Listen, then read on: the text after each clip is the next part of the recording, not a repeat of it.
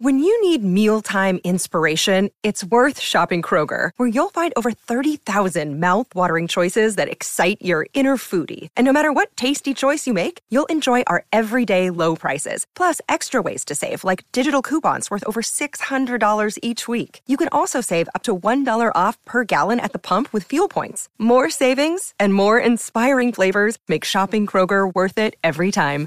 Kroger, fresh for everyone. Fuel restrictions apply. Hey there, everybody, and welcome to this on five tips for taming the monkey mind. I'm your host, Dr. Dawn-Elise Snipes. Let's start out with what is monkey mind? Well, monkey mind is a term coined, I believe, by Marsha Linehan. I could be wrong here, but when I think monkey mind, I think DBT.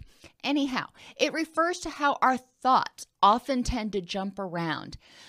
Why do we have monkey mind? You know, why can't we just sit down and focus? Well, there are a lot of reasons for that. And some people are blessed with the ability to sit down and have extended focus. But for the rest of us, it's a process, it's a learning process. Sometimes we have monkey mind because we're hypervigilant. We don't feel safe in our environment for one reason or another.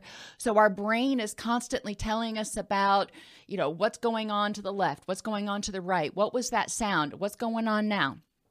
That can be one cause of monkey mind. Anxiety can be another cause of monkey mind. The what ifs, or I don't know if I'll be able to cope if. Any of those things that feel like threats can trigger monkey mind because the monkey is saying, hey, there could be something coming up here pretty soon. You need to be prepared for it. Noisy hecklers are another reason we have monkey mind.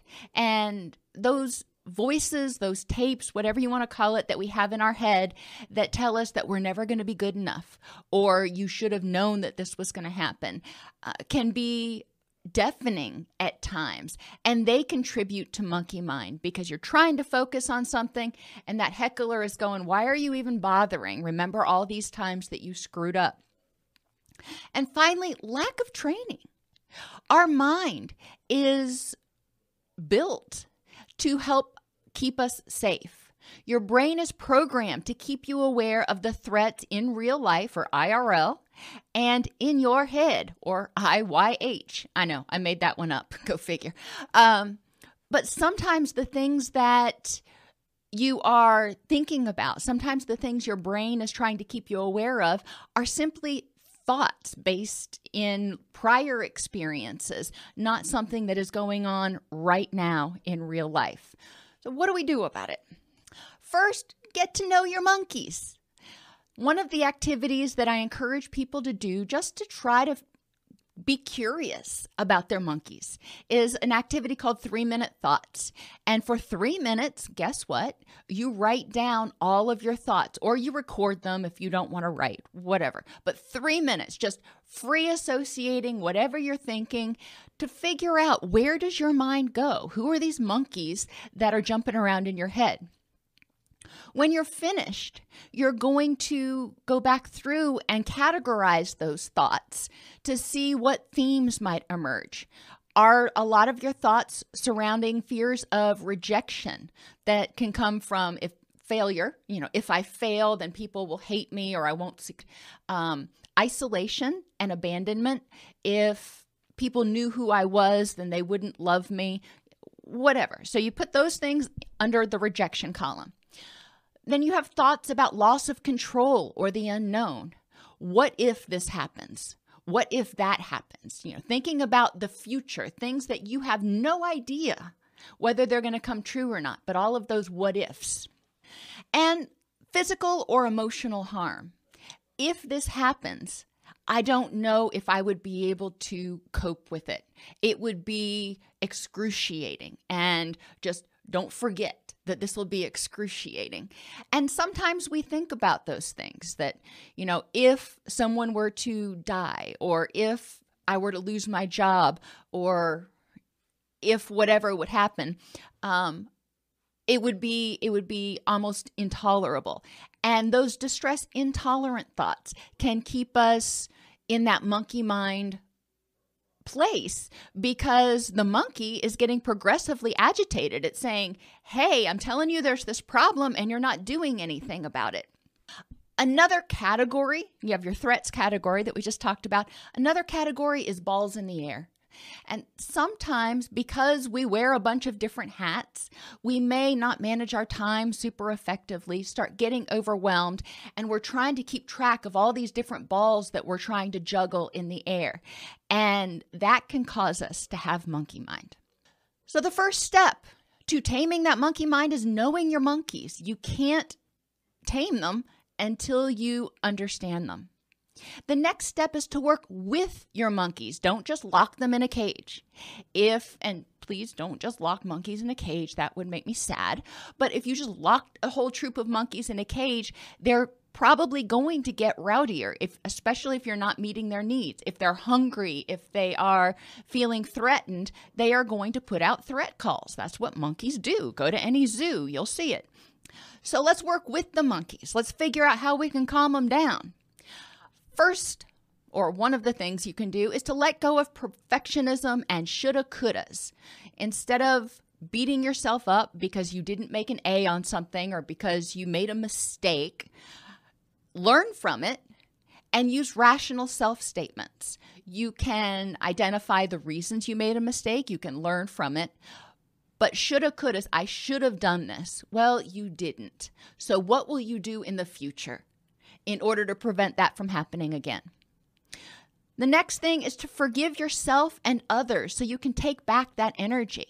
If you have a lot of energy tied up in resentments, then you're going to have those resentment monkeys bouncing around. You're periodically going to get triggered and start thinking about that person that you're still angry at. Same thing for yourself. If you are angry with yourself, if you feel guilty about something, then that may continue to come up and you may continue to beat yourself up for something that happened in the past. You can't change the past. So it's important to figure out how to accept what's done is done, learn from it, make amends if necessary, and prevent it from happening in the future to the best of your ability. Three, manage your time. It is a huge reason for monkey mind when we're trying to remember to do too many things, when you've got to do things at work and you've got to remember to schedule doctor's appointments for your kids and you've got to remember to give the dogs their heartworm medication and whatever. Manage your time, delegate where you can, create reminders, push notifications on your phone, whatever you can do so you don't have to remember it up here. It's going to get fed back to you. And let the monkeys be heard. And I know that sounds really weird, but if the monkeys are trying to tell you something, if your brain is trying to tell you something, then listen. You can decide at that point whether it's something you want to pay attention to or not. So, some journaling prompts for this part of the presentation. Record your thoughts for three minutes and identify the themes. Do this anytime the troop in your head, the group of monkeys in your head, starts to get a bit too noisy. Just spend three minutes writing down your thoughts and then try to figure out, you know, is there a particular theme that is prompting them to act out today? Take what's useful and leave the rest. So, of the thoughts that you had during that three minutes, which ones can be diffused by examining the facts? A lot of times, monkeys get upset based on emotional reasoning, not on facts, because they're monkeys after all. They are not using that higher order cognitive processing. So, examining the facts and using fact based reasoning sometimes can diffuse the situation.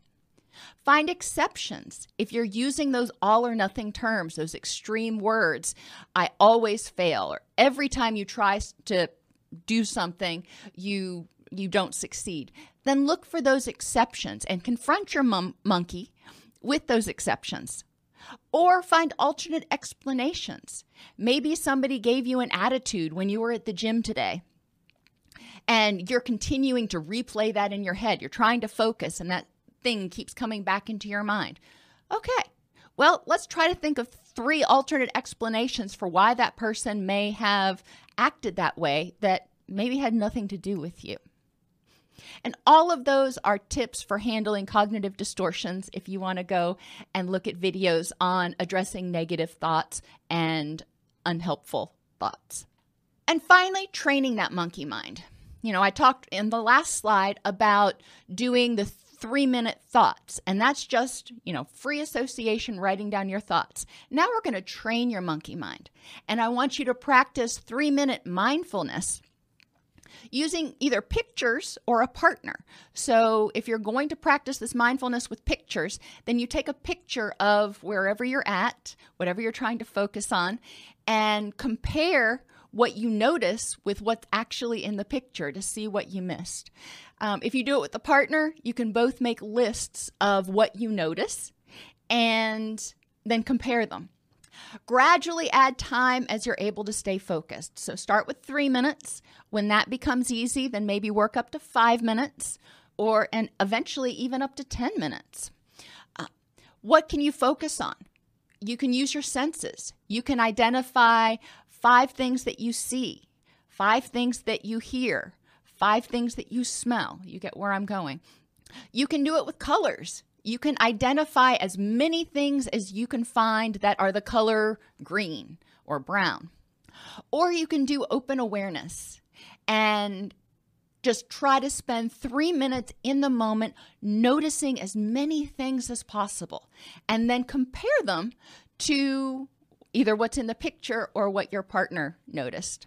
Another activity is to uh, help uh, is to set reasonable attention goals. You're going to get really frustrated if you jump the gun. Now think about training a puppy. You know, they can sit initially, they can learn to sit, but they may only sit for about 3 seconds and then they want to come give you kisses. With monkey mind, it's kind of the same way. Figure out where you are right now, how long can you focus, and then gradually add time to that, maybe a minute, two minutes at a time, and have those uh, micro successes as you move toward having a longer attention span. And remember, most people can't focus for a solid hour at a time without, you know, getting distracted for a minute. And when you get distracted, that's okay. Acknowledge the monkey and turn your attention back to what you're doing. Increase your awareness of vulnerabilities and have compassion with yourself. Not every day is going to be a good focus day. And for me, for example, today is a really bad focus day. We were at the uh, emergency vet until you know really really late last night and i didn't get as much sleep as i usually get i'm worried about my dog and so i am not focusing as much as i normally would okay it's important for me to recognize that trying to force myself to focus as I would on a day when I got enough rest and I wasn't worried about my dog is unreasonable. Having compassion with myself, recognizing that I am I'm tired today. The next thing you can do is thought stopping, and that's easier said than done. I know. The first thing, and I want you to continue to think about these monkeys as you know, li- living little beings. Go to the zoo, watch some monkeys, visit somebody who has a pet monkey, and see that they tend to be pretty active. And the more uh, stressed they feel, oftentimes the more active they get. Likewise, the monkeys in your head, the more stressed you are, the louder and more active those monkeys may get. So, positive redirection can be one thing, just like you would dis- do to discipline a child or correct a child. If the monkeys start telling you, you need to pay attention to this, this is a problem, pay attention, you shoulda, coulda, woulda, it's important to talk to them and say, all right, well, thanks for, you know, giving me the heads up. However, I can't change that or I can't predict what's going to happen. How do you think I should handle it? You know, acknowledge the monkey. Purge it from your head. Get it down on paper. If you lay down to go to sleep at night and your mind starts racing, or if you're, you know, driving to and from work and your mind's all over the place, that's when you can purge it from your head. When you're driving, use voice to text. Please do not be texting or writing while you're driving. But at night, keep a notepad by your bed so if something pops into your head, like, oh, I've got to remember to pick up that prescription tomorrow, write it down. As soon as you write it down, you've purged it, that monkey goes to sleep. Some people have a lot of anxiety and find it difficult to control their worry uh, and do this all the time. One technique that some people find helpful is to actually schedule in worry time. So you can have those monkeys bouncing all over the place and you say, okay, guys, I hear you. I hear there's a lot of stress. I've got to focus on work right now. We will deal with this this afternoon at four o'clock. I will allow myself 30 minutes of worry time at four o'clock when when we can focus on this. And I know that sounds weird, but it can help some people to diffuse the situation and compartmentalize until they can address that worry. And finally, guided imagery. And this is most effective for helping you get to sleep and relaxation. Guided imagery is not going to help you focus on your work, but it can be a really useful tool for quieting that monkey mind when you want to be quiet. In order to do that, you want to use as many of your senses as you can. And I use the general rule of five um, inputs, a minimum of five inputs from each, sen- uh, each sense. So, five things you see, five things you hear, five things you smell. If you're walking down a path in the woods, you know what are what are five things you see and then as you go down the path you know there's five more things that you see and maybe five different things that you hear. But you want to make the experience as multidimensional as possible. Partly because it's more fun that way, but partly because when you are trying to think of all those things, your mind is using words. Your mind is using words to describe those situations. So it doesn't have the ability to also use words to focus on this other stuff if you completely immerse yourself in that image, then your your brain is basically going to be occupied. Journaling prompt for this slide create and record a guided imagery script using at least four of your senses and five inputs from each of those senses. Additional resources on mindfulness, meditation, and guided imagery can be found on the YouTube channel at youtube.com slash education and search the videos, because we have over 800, search the videos using the keywords mindfulness, meditation, and guided imagery.